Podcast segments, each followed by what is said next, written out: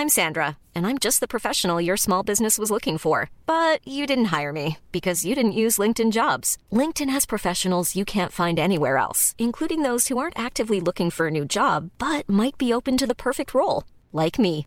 In a given month, over 70% of LinkedIn users don't visit other leading job sites. So if you're not looking on LinkedIn, you'll miss out on great candidates like Sandra. Start hiring professionals like a professional. Post your free job on linkedin.com/people today.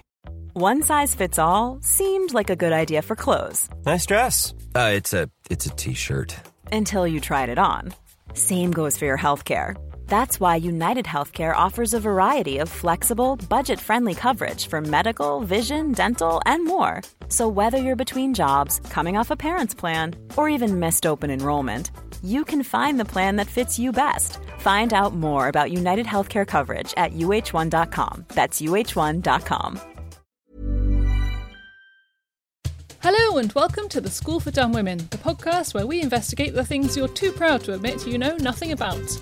I'm your host woman, can't tell the time on an analogue clock, Hannah Varrall. Joining me is still doesn't wipe her bum properly, Alexandra Haddow. There's just so many options. Forwards, backwards. What about the inside? And electricity denier, Caroline O'Donoghue. If I can't see it, does it even exist? Today we're learning about beavers, bull riding, and the generation game. Where everybody's a winner unless you're a baby boomer. Or Jim Davidson. Actually, he is one. He is. Uh, so, Alex, you do a strong line in riding something and trying to hang on for as long as humanly possible. What are you talking about this week? That's right, Caroline. I'm talking about my sex life. No, I'm not. I'm talking about um, the professional sport of bull riding. Right. Now, this was suggested to my uh, by my friend and previous guest on the show, Mr. Roddy Shaw, bat expert. Oh, Batman! Because he's- yes, the Batman. Um, because I uh, I was going to do Fruit of the Loom today, and it turns out just a company that puts stuff on shirts. Um, I know, I was so prepared for that, for you to unveil a massive conspiracy about Fruit of the Loom because I, I have had so many jobs and worn so many Fruit of the Loom shitty t shirts. Yeah, and, and I'm I don't know why they're the sort of uh, the the the logo of every job we've ever had that wasn't in an office. But um, condolences to Mike Lash, a fan of the show, who did who asked me to investigate them, and he wasn't to know that it was very boring. So thank you, Mike, for enjoying It the show. definitely but- does seem like it should be interesting. Yeah, it d but sadly not. But Roddy trumped Mike in the end, and they do know each other. So that you boys, you can fight in person when you see each other next.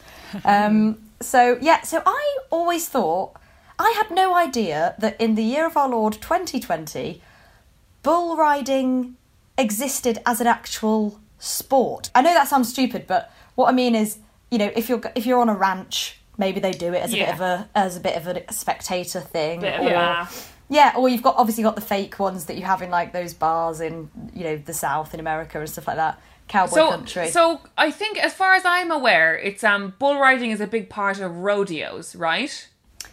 it well, it's it's its own um, not a league. Well, it is sort of a league. Um, oh wow! Yeah, it, it's a huge, huge sport with prizes of millions of pounds. What? Um, yeah, a lot like you, Alex. I kind of pictured it as just like a heritage thing that they bring out for like, you know, special occasions and they'll be like, oh, yeah, someone will do that. That's cool. Yeah, it's not. So there's a thing called the PBR Tour, the Professional Bull Riders Tour, um, and it it takes place in five countries, uh, mostly the states. But it's a, an absolutely huge thing. To give you an idea of how huge this quote unquote sport is, um, one of the um most sort of successful, I, I think he's sort of the David Beckham of professional bull riding, is a guy called J.B. Mauney. Um, Wow. He was the first rider to reach $7 million in career earnings in 2016. Blimey. Um, you can honestly earn, like, and even if you're not, well, like one of the top ones, there are hundreds of guys making a, a proper living from the from the PBR tour, professional bull riders. So essentially, it's, it, they're held in these huge like sports arenas, um, and guys have to come out on the bull, and it's the most like pretty much the most dangerous sport on earth. Um, and I mean, highly unethical as far as most people are concerned. Yeah, I think. let's get that in Um, early. But it's Yep. but it's still going, sure. Um, and guess how long you have to aim to stay on the bull for? Ooh, three minutes? 30 seconds? Eight seconds. Eight. No. Oh my god. Eight And- seconds. Have I cancelled a coffee with a friend today that could have got me some work because I was addicted to watching the the biggest messes of 2019 in the PBR tour? Yes. Um, wow. It's absolutely insane. So there's a, you know there's a huge huge arena crowd. I mean they're like baying for blood. They're not really, but they they want to see you know. Basically, I watched the sort of car crashes of bullfighting last year on the PBR tour, and these guys that when the bull is in the sort of little pen by the side, the, the guy is on them. Um, but as soon as they open that gate, the bull is like trying to buck, buck them off as soon as possible. And honestly, when you hear eight seconds, you think, God, what's the, you know, that must be over so quickly. It feels like a lifetime when you're watching these guys. I mean, I don't know how there isn't, it, it was like, yeah, there's usually one or two deaths a year on the tour. Oof. Jesus. I don't know how it's allowed. I mean, the guys are getting th- like thrown about like a rag doll, basically, and they get you know they get trampled on, they get sat on. The bull is like chases them sometimes. It's obviously the bull's got horns, um, and th- the other thing is they're only allowed to touch the bull, like hold this sort of uh, reins, if you will, with one hand. If they touch themselves or the bull with their other hand, they're immediately disqualified. Um, and it's it's a point system. It's like gymnastics, but for a man from the deep south. It's it's like gymnastics for Trump supporters, is what I'm trying to say. Oh my god.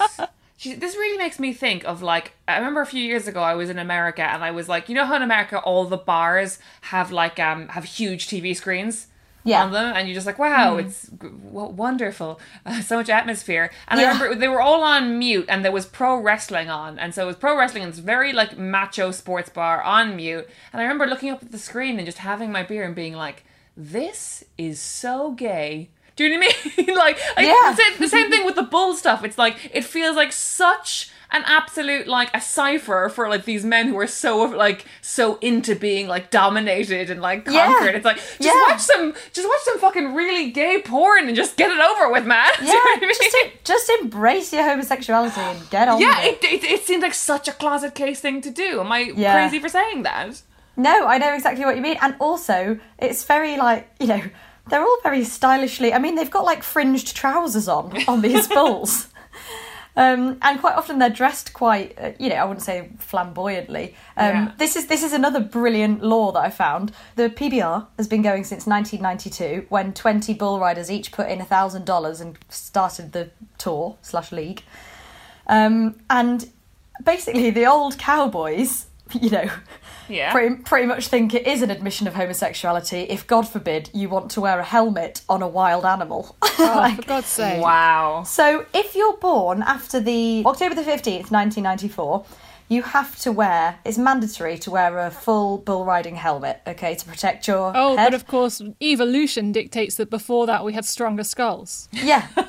so those born before that date are protected, or not, as it were, under the grandfathering law.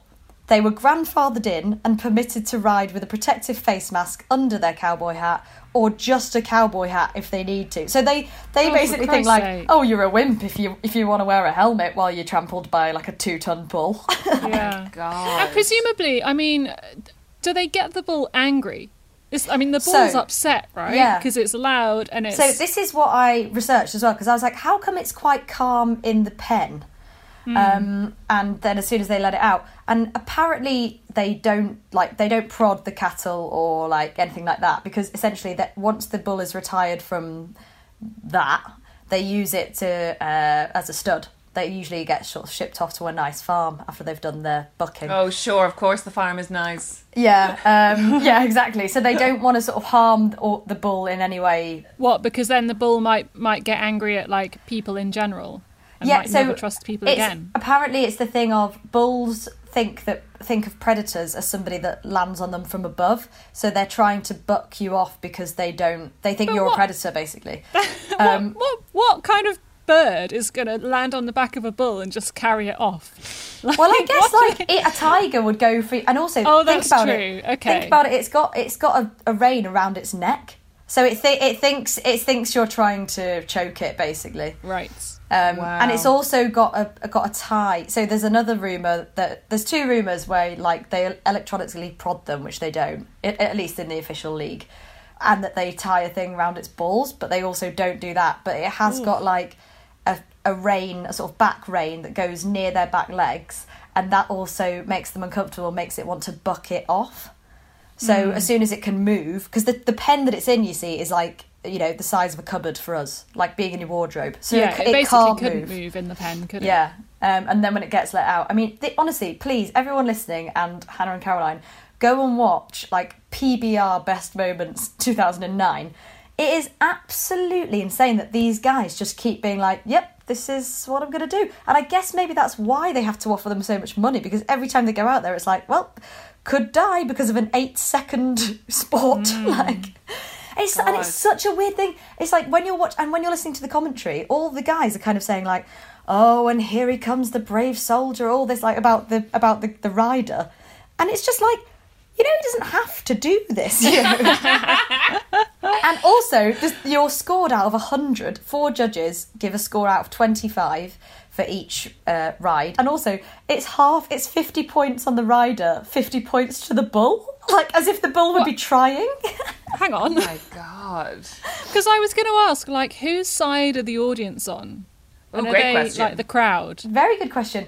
I am not sure. I think with the most with the more popular riders, people want to see them do well. Um, and then I think, and then I also think, uh, you know, obviously some of them are there to watch carnage, basically.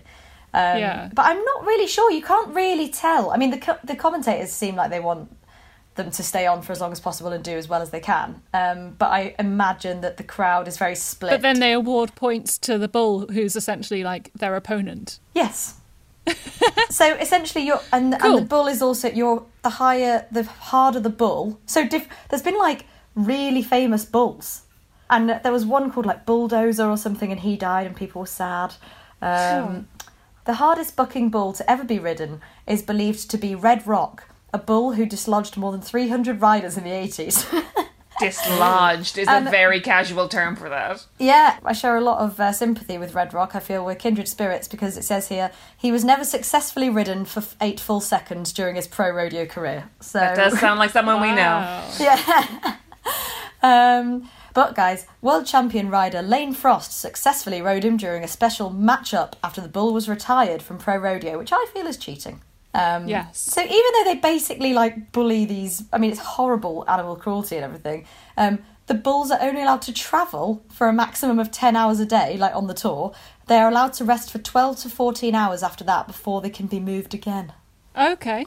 Right. Because, yeah, let's have Yeah. standards for this horrible, horrible sport. Yeah, horrific. By the way, it's like on CBS Sports Network. Like um, they reckon that the PBR television broadcasts now reach half a billion households in 130 territories around the world. Oh my God. It's a huge. It's a huge thing. My favorite thing is finding out that not only is something a sport and I didn't even know it was a sport, but Yeah. also that sport has created like millionaires, you know? Yeah. Yeah, It's like so when mad. we did um, Twitch gaming, esports. Oh my god, I know. Yes. And it was like, oh, everyone's making billions of Yeah. pounds. Do you want to? Do you want to hazard a guess at the other four countries apart from the United States that have their own PBR tours? Oh, f- Spain is quite into its bulls, Nope. isn't it? Yeah. That's the Pamplona Bull Run. They don't do bull riding. Ah, okay. I bet Australia. Yes. Because they're so mask. They're so masculine and they're obsessed with being outside. Yeah. Exactly. Australia is one of the four. New Zealand? Um, that's the sort of fifth Beatle because it says because they are not one of the main four, but they do sometimes hold standalone events. I'm trying to think of other like t- like countries with like toxic masculinity. France? No, far too. They're far What too about like romantic. there. Mexico? Mexico, yes. Uh, another one that's in South America. Okay, I'm going to guess Brazil and Argentina, maybe. It's Brazil and Canada. Oh no, Canada, but they're so gentle. I know, but maybe they're sort of like maybe they run with the bulls, you know? Maybe they sit on the sit on the bull and like whisper nice things. To yeah, they just like groom the bull, just like brush its hair and just tell him he looks it. nice. yeah. Do some nice plats. And Yeah. i in the interest of like fairness, and obviously like it is a it is a very cruel sport, and I don't support it. Yeah. How, however, like I do think that there is a kind of um a prestige afforded to horse racing and greyhound racing that people are more likely Yeah. to overlook the cruelty of those things because there is this prestige society. Yeah, Whereas like absolutely. bull riding is more of a kind of a working class sort of a agricultural sort of sport. Yeah, So yeah, yeah. maybe it's easier mm. to be, you know, snitty about it. Do you think? I think so, and I think that also, um, but I would say also that like the bull, I think it seems crueler. But I'm totally, I know what you're exactly what you're saying because it's like they they're angering the bull r- rather than horses don't seem to be.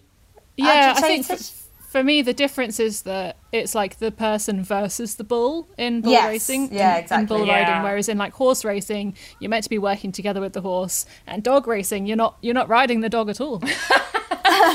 But my But God, that wouldn't that would be a thing to see? see. Children riding greyhounds.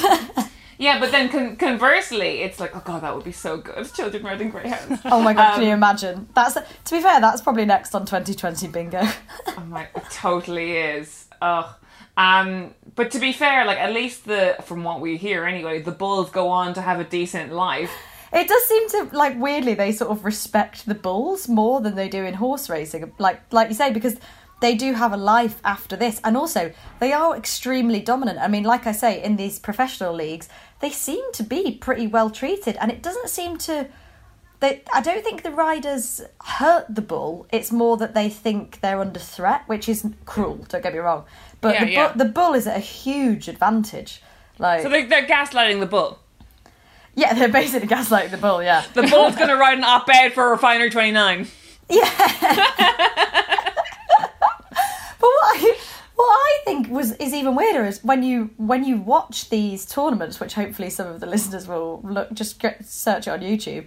The weirdest thing is the guy riding the bull has you know essentially like a stab vest on and a helmet and quite a lot of protective gear, right? Even though it's not going to help you if you, they literally trample on your neck. But anyway, uh, but the guys there's sort of like five or six guys around the arena. It's like a circular sort of sand arena um, that's not that big really. Um, but they're just sort of in like logoed t-shirts, and it's their job sort of when the rider is thrown off, it's their job to then sort of calm the bull and get it back into a pen. But they just Oh seem to be, they're like ball boys, but like they're dealing with an angry bull. That's so weird. Everything about this sport is so weird. so odd. But also, the bull calms down pretty quickly as soon as he's thrown the guy off. Um, and also, one of the reasons why it's only eight seconds is because that's the sort of peak time of the bull's adrenaline. After that, they begin to tire that quickly. So that's why you've got to stay on for eight seconds because it's basically like the most extreme. But I mean, nobody stays. Well, they do stay on for eight seconds, but they will get thrown off like in the end very shortly after, if not. Um, I don't know why you would ever get into it. I feel like you know it's people that love a fight that probably Yeah. do it. Have you guys been on one of those um, like bucking bronco rodeo machine? No, I never have, but they look insane as well. Yeah, I've never been on one either. I've been on one. I can't remember why, but maybe at like some fair somewhere. But um, yeah, it was kind of fun. Oh, nice. Did you stay on? Uh, I didn't stay on for long, but then you get, you know, it's it's quite different because it starts really slowly, and then you get thrown off into like a lovely inflatable little pond. Yeah, that is that is a little different. Yeah. Um, okay, so I have some questions. Go on. First of all, have there been any like drugging scandals in this, like you get with horse racing? Um, not that I read about, but I'm going to now Google it very quickly. Yeah, just like like sneakily putting the bull on Xanax or something to make it calm down. Oh my god, the most incredible headline is the first one to come up. Experts say few would risk doping. Still, bulls face tests. Still, and that's from the oklahoman.com. oh, wow, a trusted news source. Trusted news source, what the hell? Uh, prevented So bulls have been tested for steroids. Of course, to, to, to make them because steroids make you angrier. My dad's been on them and he was so mean. yeah, it's called roid rage, which is my favourite thing ever. Um, Although I suppose if if there's there's probably an interest of the people that own the bull, they probably want to have like the craziest, most like huge bull yeah, I guess because so. there must be money in that as well, right? Um, but apparently, it says here Murray said the PBR doesn't suspect anyone of doping and no need to test the riders, which I guess is kind of fair because how would you even get an advantage from drugs? Yeah. Okay. So also, what's their training regime like? The um the rider is it, is, it Well- is it like a lot of horse riding? Like what is it? I think they were talking a lot, the commentators were talking a lot about core strength. And I guess you have to you have to train a lot with in terms of like you know your core muscles and also your arms um, have to be extremely strong because you're holding on with one arm. So I think I would imagine they do a lot of upper body um, sort of core strengthening exercises because you are flopping around. I mean, I don't know how people do. Well, people do break their back, but it says here the most common injuries in bull riding were fractures. Concussions make up about ten percent of all injuries, and then neck and concussion and facial industry uh, industries injuries account for about thirty percent. Knee and shoulder are the most commonly injured joints, um, but they do. All the riders are pretty in. Like, there's no fat old cowboys that are getting on there. Do you know what I mean? They all look pretty like young, very fit. I mean, the guy that sort of JB Mauney guy, the, the the David Beckham guy, looks like he's in great shape. You know, and I think they've got to be because Yeah. it's like Formula One drivers again. Like you don't assume that they have to be in necessarily great shape, but they actually they're like professional athletes in terms of actual fitness. Do you know how when you're when you're in a monogamous relationship and you have your I mean in theory people have like lists of like oh you get your hall pass of people you're allowed to have sex with. Do you know what I mean Yeah. like celebrities? I feel like increasingly mine is not celebrities but people who do very specific jobs and now and now I now want to have sex with. I want to have sex with a PBR rider just to see what's going on in their head and what's going in on with that body, you know? Like because they must be such odd, odd people, and I want to get me some of that. I'm looking at a picture of one of them. Well, Um, Ca- Caroline, I feel like these two quotes from JB Mauney are going to give you the horn. JB Okay, cool. Horny, if you will. Um, so he was talking to. Uh, so he he suffered a, a huge injury to his right arm in 2017. Um, and he's his whole career has been plagued with many injuries, but he still rides. Um, he's the current cha- he's the current champion, and he said it's part of being a cowboy. He stated in an interview with Monster Energy. Good. Um, Again, a journalistic source I respect. Yes. and, and cite often in my own work. He said, It's part of being a cowboy. When you crawl into a chute, nothing else matters. You tie your hand and you don't give up until you hit the dirt, which is fit. That's a Um, fit wow. thing to say. And this and the second thing he said is, What gets me is when people who don't ride bulls for a living try to tell me when it's time to hang it up. I mean, absolutely fair fox. Yeah, totally. I Who are we he just categorized. What get, what gets me is when people who don't ride bulls for a living, as if that's only like a small percentage of people. Yeah. The minuscule percent of this population. and as if some like colleague of his could be like, Do you know what? I think you should hang it up. And he'd be like, Oh, God, maybe you're right. Yeah, Yeah. fine. Yeah. I'll do you're, it. you're done, man. I do want to like say that I think that there is something n- noble is the wrong word, but like they're kind of preserving a kind of agricultural way of life that is dying out, and it does probably hold a lot of nostalgia for some people. And like, I don't know, is there something to that, or am I just reaching? I think it's it's nostalgia with a full on dose of like American Steroids. commercialism. Yeah. Because like they're all got they've all got sponsorship deals and everything, and it's very like capitalism meets a ranch. Yeah, I feel like there- Totally. there should be other ways to preserve the nostalgia and preserve the history of it. Like, I don't know, like fox hunting in the UK, they don't use actual foxes now. They use, I don't know, rabbit on a stick or something.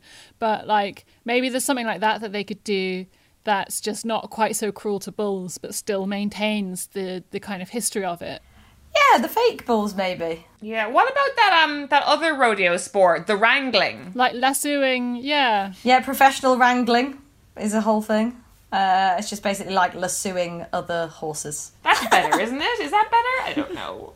Oh, I don't is- know. I think it's all all- sports involving animals inherently bad, and we they're just levels of bad. Yeah, I feel like okay.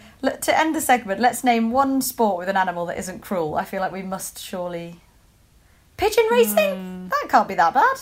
Yeah, but can you really get consent from a pigeon? I play a game where I meet all the dogs in Greenwich Park, and then I rank them, and they all get ten. That's very nice. That's that's, That's a sport. perfect example. Yeah. Yeah. Okay, I've um I've stopped the press. I've found the PBR rider I would like to have my affair with. His name is Guilherme Marchi. He's Mexican, and I love him. He was one of the big names that I came across as well. Actually. Yes, he's one of the big boys Oh. I've, I've seen from the last three minutes of looking on my computer, and now consider myself an expert in his career. He's got five Monster Energy badges on his jacket. Like how how how inside is Monster Energy to this sport? Yeah, and Monster Energy are very inside Twitch sports as well. They really have cornered the market on all like very masculine weird Ooh, sports. hello to him. Those eyebrows and that chin, am I right? God, that chin would rest on your pelvic bone like it was meant to be born there, wasn't it? You took the words right out of my mouth, my friend. And also, he's like he's like muscular, but like also satisfyingly compact. You know, Yeah. he's, got, like, he's got like a little waist. You know, Also, it looks like he's a hat rider, which means he's old enough to ride because it was. That means he was born before 1994. oh my god, can you imagine? You just know that at these events, there's like these really tacky merch stands, and these women wearing T-shirts that like with a cowboy hat being, "You must be this old to ride," and like in like diamantes. Yeah, what I'm trying to say is, guys, when we do when we do the when we do the uh, Dumb Women tour of the Deep South, we are fully fully going to a bull riding PBR match. Slowly. Oh, do you know? Do you know what I'm the most looking forward to when we go to a rodeo? Yeah. Me saying, "This is my first rodeo." We're going to spend five grand on a holiday just so you can say that, and I am fully there for it. I'm Sandra, and I'm just the professional your small business was looking for. But you didn't hire me because you didn't use LinkedIn jobs. LinkedIn has professionals you can't find anywhere else, including those who aren't actively looking for a new job but might be open to the perfect role, like me. In a given month, over 70% of LinkedIn users don't visit other leading job sites. So if you're not looking on LinkedIn, you'll miss out on great candidates like Sandra. Start hiring professionals like a professional. Post your free job on linkedin.com/people slash people today. Hey there, it's Michelle Norris. I'm host of a podcast called Your Mama's Kitchen. When I travel, I'm usually looking for a way to find a taste of home when I'm not at home. And one of the things I love to do when I am at home is entertain. And Airbnb allows me to do that. When I was in California recently, I rented a house that had a great kitchen. And when we were sitting around the table, we we're all thinking, we're in someone else's house. Someone could be in all of our homes as well. If you have a home, but you're not always at home, you have an Airbnb. Your home might be worth more than you think. Find out how much at airbnb.com/slash host. Everyone knows therapy is great for solving problems, but getting therapy has its own problems too, like finding the right therapist, fitting into their schedule, and of course, the cost. Well, BetterHelp can solve those problems. It's totally online and built around your schedule. It's surprisingly affordable too. Connect with a credentialed therapist by phone, video, or online chat, all from the comfort of your home. Visit betterhelp.com to learn more and save 10% on your first month. That's BetterHelp, H E L P.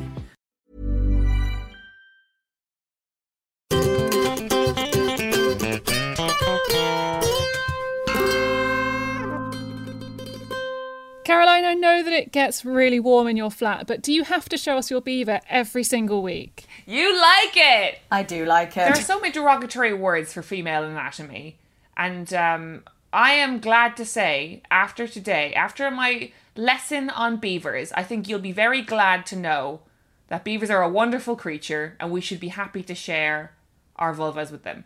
oh, good. Oh, that's nice. Sorry, that was very inelegantly said. but I feel like you knew where I was going with it. I am happy to share my Yeah. vulva with a beaver. Yes. I do remember when I was 18, a guy said to me, like, I, I said something about having really tiny knickers on that were too small. He was like, Oh, are you going to show a bit of beef? And I was like, Oh my God, I'm never going to have sex again.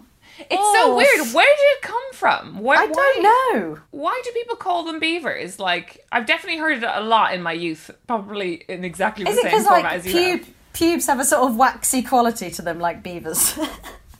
Waxy! No, I think it's the teeth.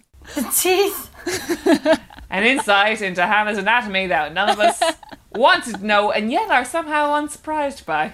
And yet I'm aroused. Very, very aroused. Honestly, guys, beavers are the cleverest animal in the whole world. Like, this started from a very, my fascination with this creature started from a very organic place, which was like just me walking around, living my life, and then suddenly being like, why do be- beavers build dams? I don't know. Do, do you guys know? Or you didn't know? Houses? No. Uh, to live in them? Yeah, but like, is that like w- once you kind of get to that, you're like, okay, but but what? Do you Yeah, mean- why couldn't they just build it on, On the land. I suppose they I suppose they're more protected from predators maybe if they build on water. So here's the thing I didn't understand until today, which is that be- beavers they don't live in the dams. What? So what they do is they create these dams right across these these huge rivers, and they and they've like ma- invented beavers essentially invent lakes. They like like build these these dams out of like boulders and mud and trees that they fell with their teeth, which they also eat. Um, and they create these dams that go across these huge huge rivers. Like go like they're they're absolutely massive man-made structures, and they spend they Bloody hell. man-made structures, beaver-made structures, and like their entire life is just like dedicated to the building and maintaining of their homes. They're like millennial women, you know. Yeah. They've got a house plant. I've got a succulent. They've got like a little vase with boobs on it. Um, and but then, so they build these dams, and um, what they build their actual homes, which are beaver lodges. Right. Behind the dam, so they sit, they stop the flow of water, or they steady the flow Oh god, that sounds like somewhere you'd go for a country retreat with your boy, like the first holiday with the new boyfriend. I know Beaver Oh, Be- Lodge. Beaver Lodge. It does sound like a bad porn name, doesn't it? It's like yeah. Candace said Beaver Lodge. Beaver Lodge. yeah, but like that's what they're called. They're called lodges. So they they build their lodges behind the dams so that they don't like. It's like these little, almost like these, the canal boats that you see in Hackney. They're like little, little Oh. structures that they live on, and that like they keep the water level and they keep it all controlled and at a lower level, um, by building those dams. So they create these little lakes for themselves that they can live on. Good lads. It's so, they're such good lads, and that's just only the tip of the iceberg of the ingenious things that beavers do every day. Wait, so they do live on water, but they want it to be Dry. They want the level to be lower. So that they live, yeah, they live on water, and what they so they build these little lodges, which for, to us would just look like a mound of sticks on top of the water. But then if you Right. go under it, it's kind of like they've they've built this like cavern, I want to say, underneath it. That is like oh, totally like floating a bucket on a lake. Yeah, it's like totally dry, and they can like um, they it goes really really deep down into the lake. And what they do is they they don't actually hibernate, but they do just kind of hang out all winter. So like wherever they live, America and Canada, they're mostly in America and Canada, but there are some in Scotland, and you can do beaver watching trips. So we might include that in part of our Dumb tour. In the and- tour. Mm. Yeah. Yes. So what they do is they spend all year like felling trees, making their dam, maintaining their little their area, and then they bring all and they get all their nutrients from trees and they take all their trees under the water and they stick it into the mud that's holding their little lodge in place. And that mud becomes like their fridge. It like keeps the wood alive ah. oh all year long. So when winter comes around they just go into their little lodge which is all dry and cozy and small and yummy and then they just like pluck the food out from underneath the water and they never have to go out for for food These guys are smart. they are so smart. And are they like a pest, or do the dams help? You know, like the water flow. Do you know what I mean? Like, do they do any damage or not? Well, I mean, yes and no. Like, it's kind of hard to know. Like, they, they have like created a lot of lakes that like just would not exist otherwise. So it's like, right. yeah, okay. So that's good. And what they do as well, which is part of the reason why they build the dams, um, is that they flood the area around them so that bears and stuff can come in and get them. Oh, that's good. Isn't that so smart? So like a bear like smells some beaver from far away and he's like, hmm, gonna lump on over there and then he gets stuck in the mud and he's like, oh no, the beavers have laid a trap. They have flooded the whole area. I must go somewhere else now. Those pesky beavers. Those pesky clever beavers. And like and not only that, like so the beavers have like created this force field of flooding around them so that the natural predators can't get to them. So they grow all like thick and juicy and fat. But then when their like hackles are up or they like if people come too close to them or if anything comes too close to them, they're like flat tails, they flap them against the water and then that's a warning for pe- for like beavers all in the surrounding areas that they have to get the fuck out of Dodge because like there's danger and like the ripples Wow. on the ri- the ripples on the water and like some of them are underground underwater and like they can hold their breath for like 15 minutes and that just like sends the signal that there's danger afoot and to go back underwater and they will not come back out until the people have gone. That's so clever.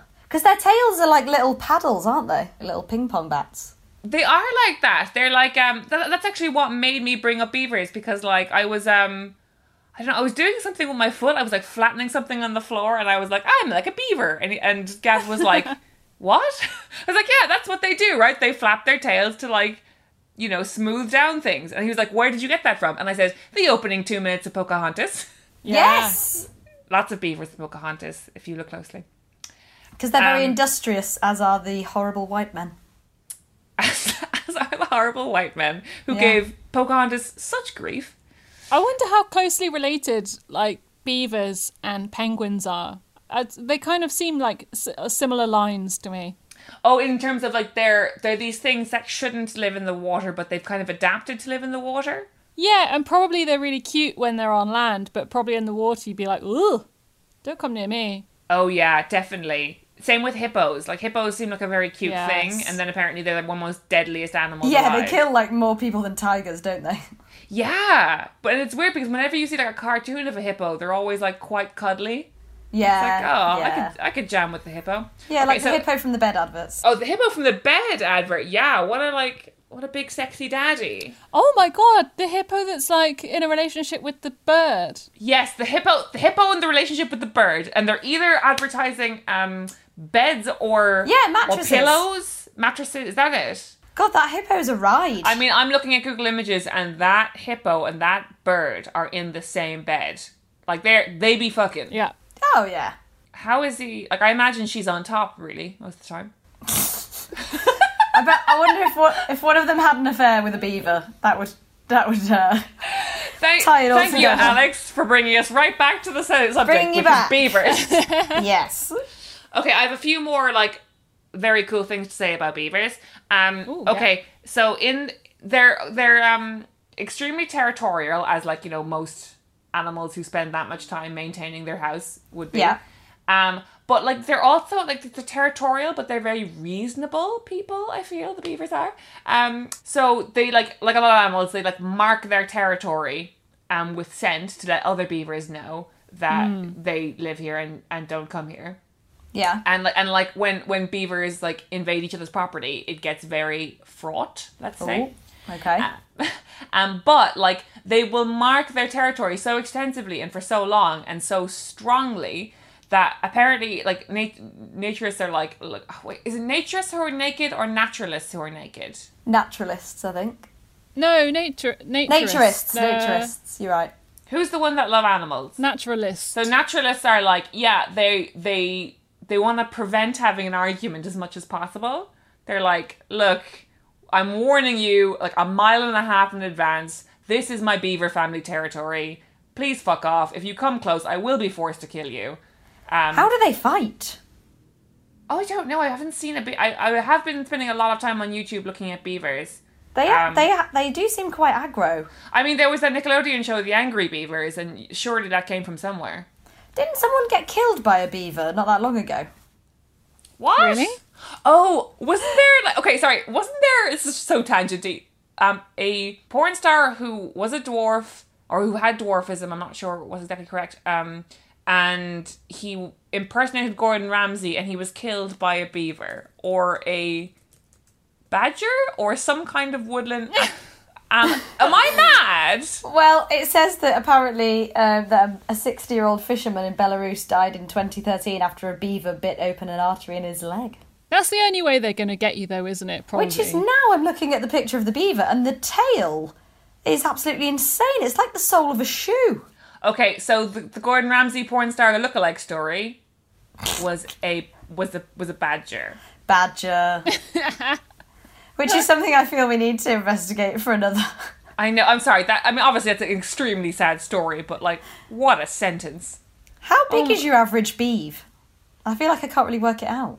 Are they hmm. small, small guys? They are like definitely big, meaty, thick, chunky, sexy boys. Yeah, they are. An American beaver is 90 centimeters long, but a European beaver can grow up to 100 centimeters long. Oh, a meter. If I saw a beaver that was a meter big, I would shit myself. Yeah, same. I'd be like, that must be a monster beaver. A meter long beaver. They, their teeth do look a bit scary. Yeah, they, they their, their teeth never stop growing, and they can weigh up to 30 kilograms. They're, And- uh, yeah, because isn't that why they have to gnaw on stuff to like like basically make their teeth stop. Well, they being can. Yeah, they, giant. they sort of they can get entire trees fe- felled, can't they? Yeah, it like fi- it's like a emery board. It like files them down almost Yeah. Oof. because they never stop growing. Um, yeah, okay, so so that was the they're territorial, but they're reasonable and they don't want to fight, but they Good. will fight you. They will fucking fight you. Um, Fine. also, they're monogamous and they mate for life, like me. Oh, I thought that was otters. That's so nice. It's beavers as well. Beavers as well. So nice. Ah, good lads. My favorite fact of all, and I've really saved this one for the end because I was so amazed by it.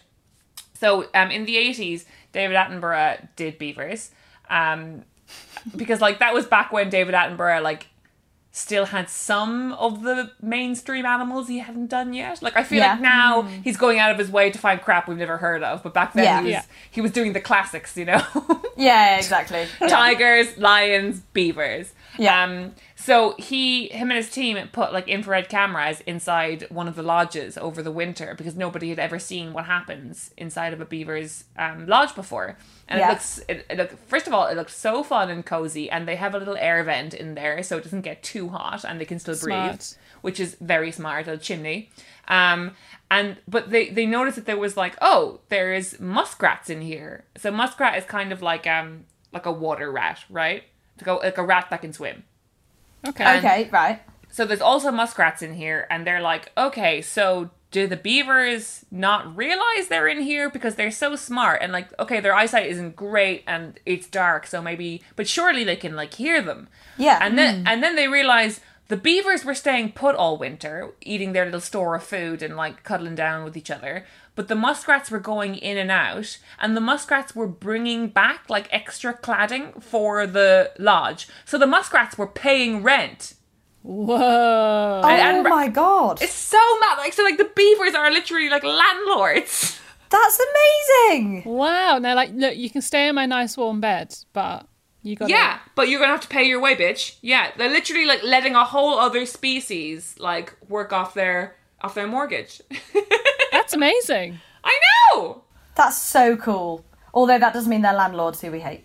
I I know it's like you wanna you wanna congratulate their um their sort of entrepreneurship, but also being a landlord is immoral. So our our beaver's cancelled. I think if you're To be fair, I think if you're an animal landlord, you're okay. Yeah, you're It's doing cute. your thing. It's cute. you know? because and I, and I mean I actually do support their right to um have tenants because they um the beaver population has always been under threat and like the population of it has like thirded over the last few years like it used to be Oh. like 80 million in America and now it's more like 9 million or something Oh, no. so um, those numbers could be totally made up, but I feel like uh, it was something like that when I read about this earlier. Um, and um, they're also they're killed. I mean, their uh, habitats are under threat, obviously, because of like all the building in America and all the kind of wildlife areas that are being chopped down, which is very very sad. And also, No. they're hunted really badly for um all the for like medical uses because Really? Oh, what? you're not skincare um people will recognize this term, but they're a source of like salicylic acid Oh, that sounds like something skin people wear. because they have these things called castor sacs that they have, and that is full of all these like I don't know hormones and stuff that are extremely useful in medicine, and their pelts are used as well. Oh, no. So they kind of oh. are like it's it's one of those things where every part of them is extremely useful and juicy for people. Yeah. So Just so gonna rub some beaver on my face. Maybe that's why men look younger than women. We finally cracked it. Uh, sorry for the heteronormativity of that joke. Uh, you can put that on the cover of Men's Health next week. God knows they're looking Yeah. for, for new to- material. How to go down on women to make you look younger. I mean, it's the inspiration they need, I think. Truly. I mean, they say that sperm on your face is like an anti-aging thing, don't they? Which is definitely in the same vein as saying that sex um, brings on birth. I know, it's like, hmm, somebody very opportunistic came up with this. Yeah, exactly. I don't blame them. So that's beavers, guys. I think you'll agree that they're a wonderful animal. I'm 100% going to spend the evening watching bull riders and beavers. Oh, I know. I love this, um, yeah, this kind of animal friendly podcast we're doing today. I feel very wholesome about it. yeah. Hannah, are you going to ruin it all by not talking about animals? Absolutely, yes. Oh, good. Wonderful.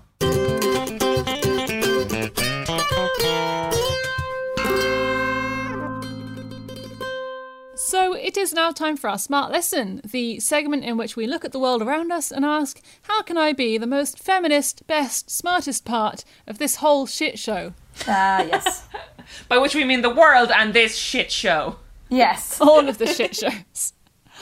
Um, so today I thought we could talk about generations. Uh, because there's been a bit of a chat online lately about the fact that despite us being the most wonderful, interesting, likable people, uh, those younger than us think of millennials as very tragic figures. What? But I'm a young ingenue.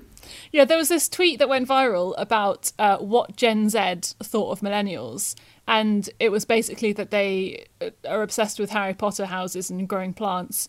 And then um, there was an article in Vice, which kind of was a spin off of that, uh, by Diyora Shadijanova, which was like absolutely brutal.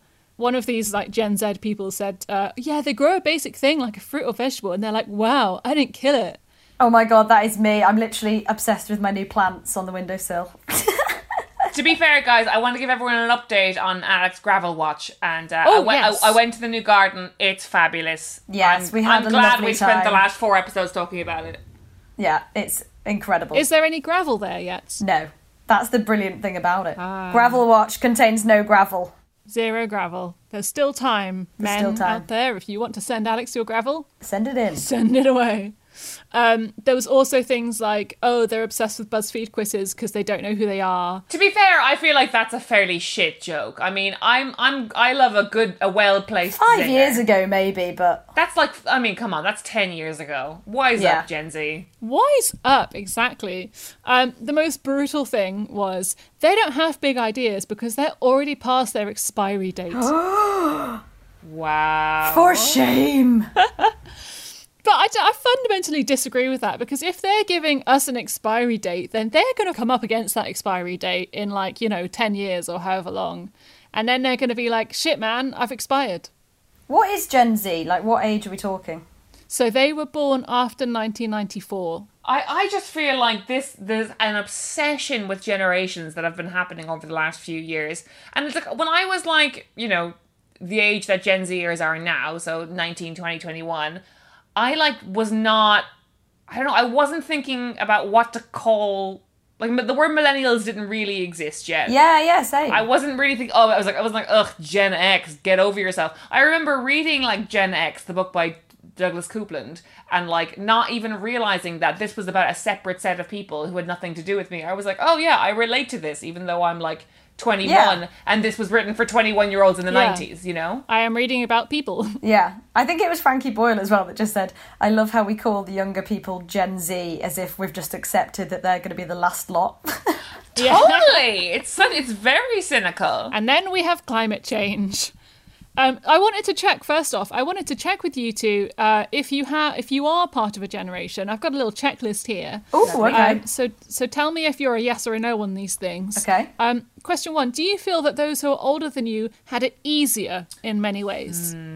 I mean, after this pandemic, probably yes. no, I do think, I mean, there's a lot of hatred, isn't there, toward like baby boomers and, oh, they can own their own house and stuff like that. But as my dad points out, he was like, we couldn't go on holiday three times a year like you guys do. Like, we have loads of holidays, we do loads of shit, we go out all the time. Do you know what I mean? Like, Totally. I I, don't- I, think the housing conversation has become a really bit inflammatory thing as part of like, the generation debate, and I definitely think that like yeah, there's this thing of like that that article that uh, millennials hate reading, which comes out every like two months, which is like someone being like, "Oh, I stopped going out and I stopped eating avocado toast, and now I own a three bedroom house Yeah, in Surrey." exactly. Also, my grandfather gave me eighty grand. Yeah. Um, and uh and like i think that is annoying. And but all but it's not like it's it's not like there's no truth to it. Do you know what i mean? I do think that millennials kind of want to have their cake and eat it and that they want they do want to have like they want to go to like fucking bali for a three week holiday. They want to like own a fuckload of clothes. They want to eat Yeah. a fuckload of uh, eat at a fuckload of restaurants. And they also want to own their own house. And it's like my parents did not live that way you know what i mean No. Yes, the housing market was different then, but all also they didn't fucking live that way, you know? yeah. Yeah. So in a, in a lot of ways, yes, they had it easy with the big things, but I actually think we have a better life. Okay, interesting. So that was a yes no. Uh, the next question Do you feel that younger people are ignorant, entitled shitbags? Um, I would have said completely no because I think that they're more engaged. Well, I think the youngest generation all the time is probably most engaged with change and activism.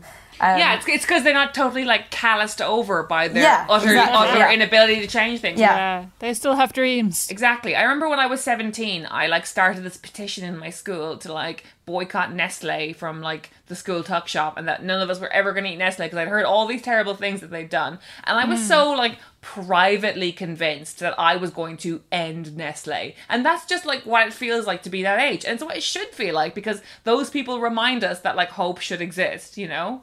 Yeah, yeah, Yeah. exactly. Um, and I al- but I also think, I mean, I was work, I'm working at a pub at the moment, and I feel four thousand years old. I'm the oldest one there by far, um, and all of the young people. Um, were talking about going to like illegal raves and stuff a couple of weeks ago, and I did find myself being like, "Lads, there's a fucking pandemic on here. You could kill people," you know. And I felt very like, young people are so but then i was like do you know what if i was 23 and, and i was having my best years taken away from me but then it's been a few months so i was a bit like come on um Yeah. you know would i have gone i don't know i don't think so but i was also a bit like I do genuinely think that when you're young, when you're that age, and particularly if you don't know anyone who's died, which often you haven't, you truly Yeah. think that you could never die and are deathless. Do you know what I yeah mean? yeah yeah that is true um that- but generally no i think they're i think they're quite good good eggs Okay, this is this is this is interesting, guys. I'm going to get some interesting results from this. I think. Um, do you feel that the TV and music your generation grew up with are the only good ones, and anything else is wrong? The only good ones, correct. The only good ones. the only good ones because we had samantha mumba and bewitched and atomic and kitten fucking, which oh my god, like, speaking completely, like, I don't want to sound too earnest, and I know people will take the piss out of me for this, but do you remember when that first Arctic Monkeys album came out? Oh my god, it's like somebody had exploded me. It was like somebody had exploded me. It was like uh, I remember hearing Alex Turner be like, "There's only music, so that there's new ringtones," and I was Yes. like, "This is a poet of my generation. This He, is is, he wrote a song about waiting for a cab. He's a genius. yeah, exactly. He's a genius. Uh, there's never been a genius since. He's the only one." yeah. Although I would say I, do, I am a bit old like this in this sense. So I think that our generation had great music, and I think older generations had great music. But have I listened to any new music in the last five years? No. Like, Of course not. And I, uh, my, and I, uh, as well, when I do, I do that thing that I fucking, I when I used when I was like young, a young and sexy person, and I worked in HMV, and I used to know every single album that came out. Um, and like old older people who annoyed me would be like would listen to the thing that I was listening to, but only as like a token gesture, and then they would like shake their head and be like, no. Do you know what I mean? Yeah, Like, yeah. and that's what I do now with like Billie Eilish. I'm just like I'm like I'm listening. Mm, No. You yeah. know? But usually when people show me like the, the hit the hit from the album, like the big song, I'm like, oh, I like that. And then they're like, listen to the album. I'm like, absolutely not. Yeah, yeah, yeah. not. Never, thank you. Um, so, last question: Do you feel hard done by, just in general? Yes, I feel Yes, I do, it. actually, I feel yeah. ext- I actually feel like our generation was fucking dunked on. Like Yeah. we graduated in a recession. yeah, this is Um, exactly it. The housing market is shattered. Like we're the first people to really navigate the idea of having a multiplicity of jobs in like Yeah. in a world where that just was not standard. Yeah. We now like now I, I I don't want to get too personal in the fucking in the podcast, but here we go. Um, I was like I genuinely had I've been saving for a long time. So has Gavin. We don't have inherited wealth. We really thought that this year could be the year that we could buy a house, and now all of the deposits, basically from every bank, has gone up to like fifteen percent. Oh, has and- it? Yeah, yeah, like like all, all of the major banks, all the ones that give first time buyers loans have been like, no, first time buyers it's now fifteen percent basically. Why is oh my that? God! Um, because they're afraid of a recession and of everyone losing their jobs and going into negative equity. Cool. Yeah, this is what I mean. Cool. It's like just as our generation has just managed to sort of maybe navigate out of the murky waters of the recession that initially culled our earning potential, now a pandemic has hit. Yeah, Oh, yeah, I yeah. know. so, yes, I do feel hard done by. So so okay, so my results from that then. I think you you are both around 60% millennial and 40% like uh, generationless, which Oh. actually is um you know, not not a bad result, I don't think. Huh. That's not too bad. that's right. That's a Um, but nice I did I did just want to I did just want us to come up with some new things that people can hate millennials for because I feel like the whole kind of avocado toast, not being able to buy a house, all of that stuff. I'm like I'm a bit bored of hearing those arguments. Mm, and bored. actually, if people were like, "Oh my god, millennials think they invented wild swimming and feminism," I'd be like, "Huh, fair enough." Oh, we do think we invented wild swimming and feminism, though. Yeah, we do. Yeah. Thank you, Grazia. Yeah, Grazia with its three women on the cover for 12 years. Jennifer Aniston and her two friends. Jennifer Aniston, Angelina Jolie, and Katie Holmes. Oh yeah, I feel like definitely generationally, if you were born like before 1993, you're probably still on tampons, or you might have graduated to like applicator-free tampons and feel really good about it. But if you were born after 93, you're either free bleeding or you're moon cupping, Yeah. or you got those mental underwear things. Oh yeah. That thing, like I still don't. I think we need to do a segment on these fucking these free bleed panties because like, are people just bleeding into these underwear? Do you know what I'm talking about? Like I have body. no and idea what you're talking that. about at all. Alex, are you serious? Do you not get Instagram ads? Yeah, but I'm older than you, so I just get like, have you thought about your pension, you poor old bitch? How's your menopause you going? thought about your menopause, yeah. Um, yeah, no, there are these like um this special underwear that you don't wear any. You wear on your period, and you don't wear any protection, and you just bleed into it, and it just absorbs it. Okay. yeah, and then you stick them in the washing machine. What? And then it washes out the blood because whenever I've bled into my knickers, the blood never fucking comes out. Yeah, exactly, totally, and like also, um, it like dries really quickly and it gets all crackly. Ugh. Ooh. Am I on my own there? No. No, you're right. This is a complete aside, but I realised the other day that um, because my bathroom is the only bathroom I've been using lately, my entire period is in my bathroom bin right now, or like down the toilet. Oh my god, that's such a creepy thought. Sell it on the internet. Yeah, all those Hannah Varrall super stands out there. yeah. For sale, one full Hannah Varrall period.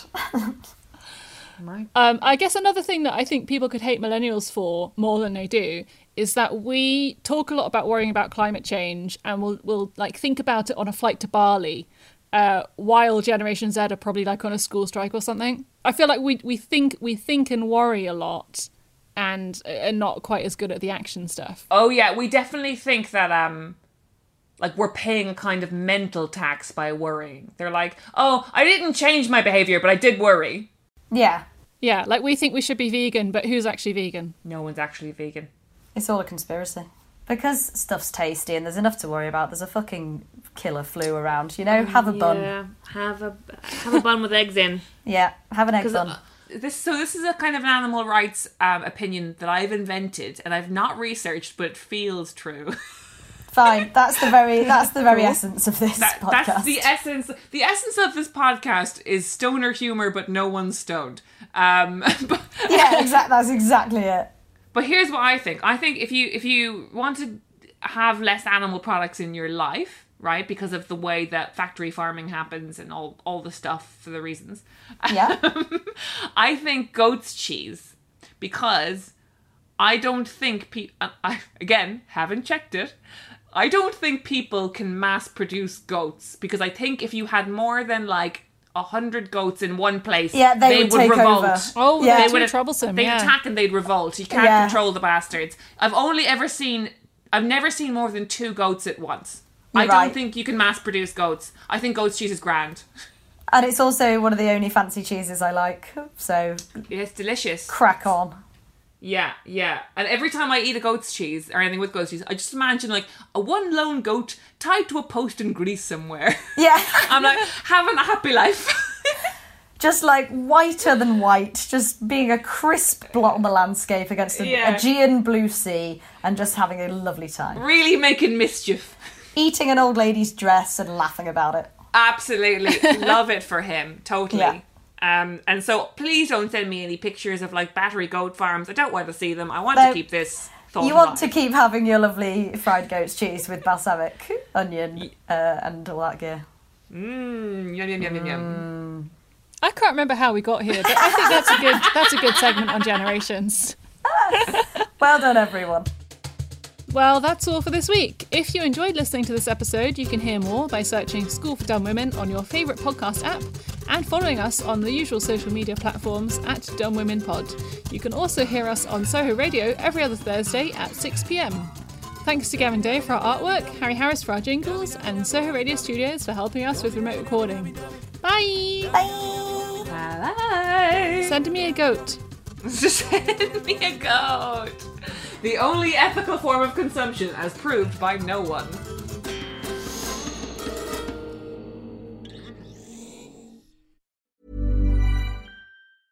Planning for your next trip?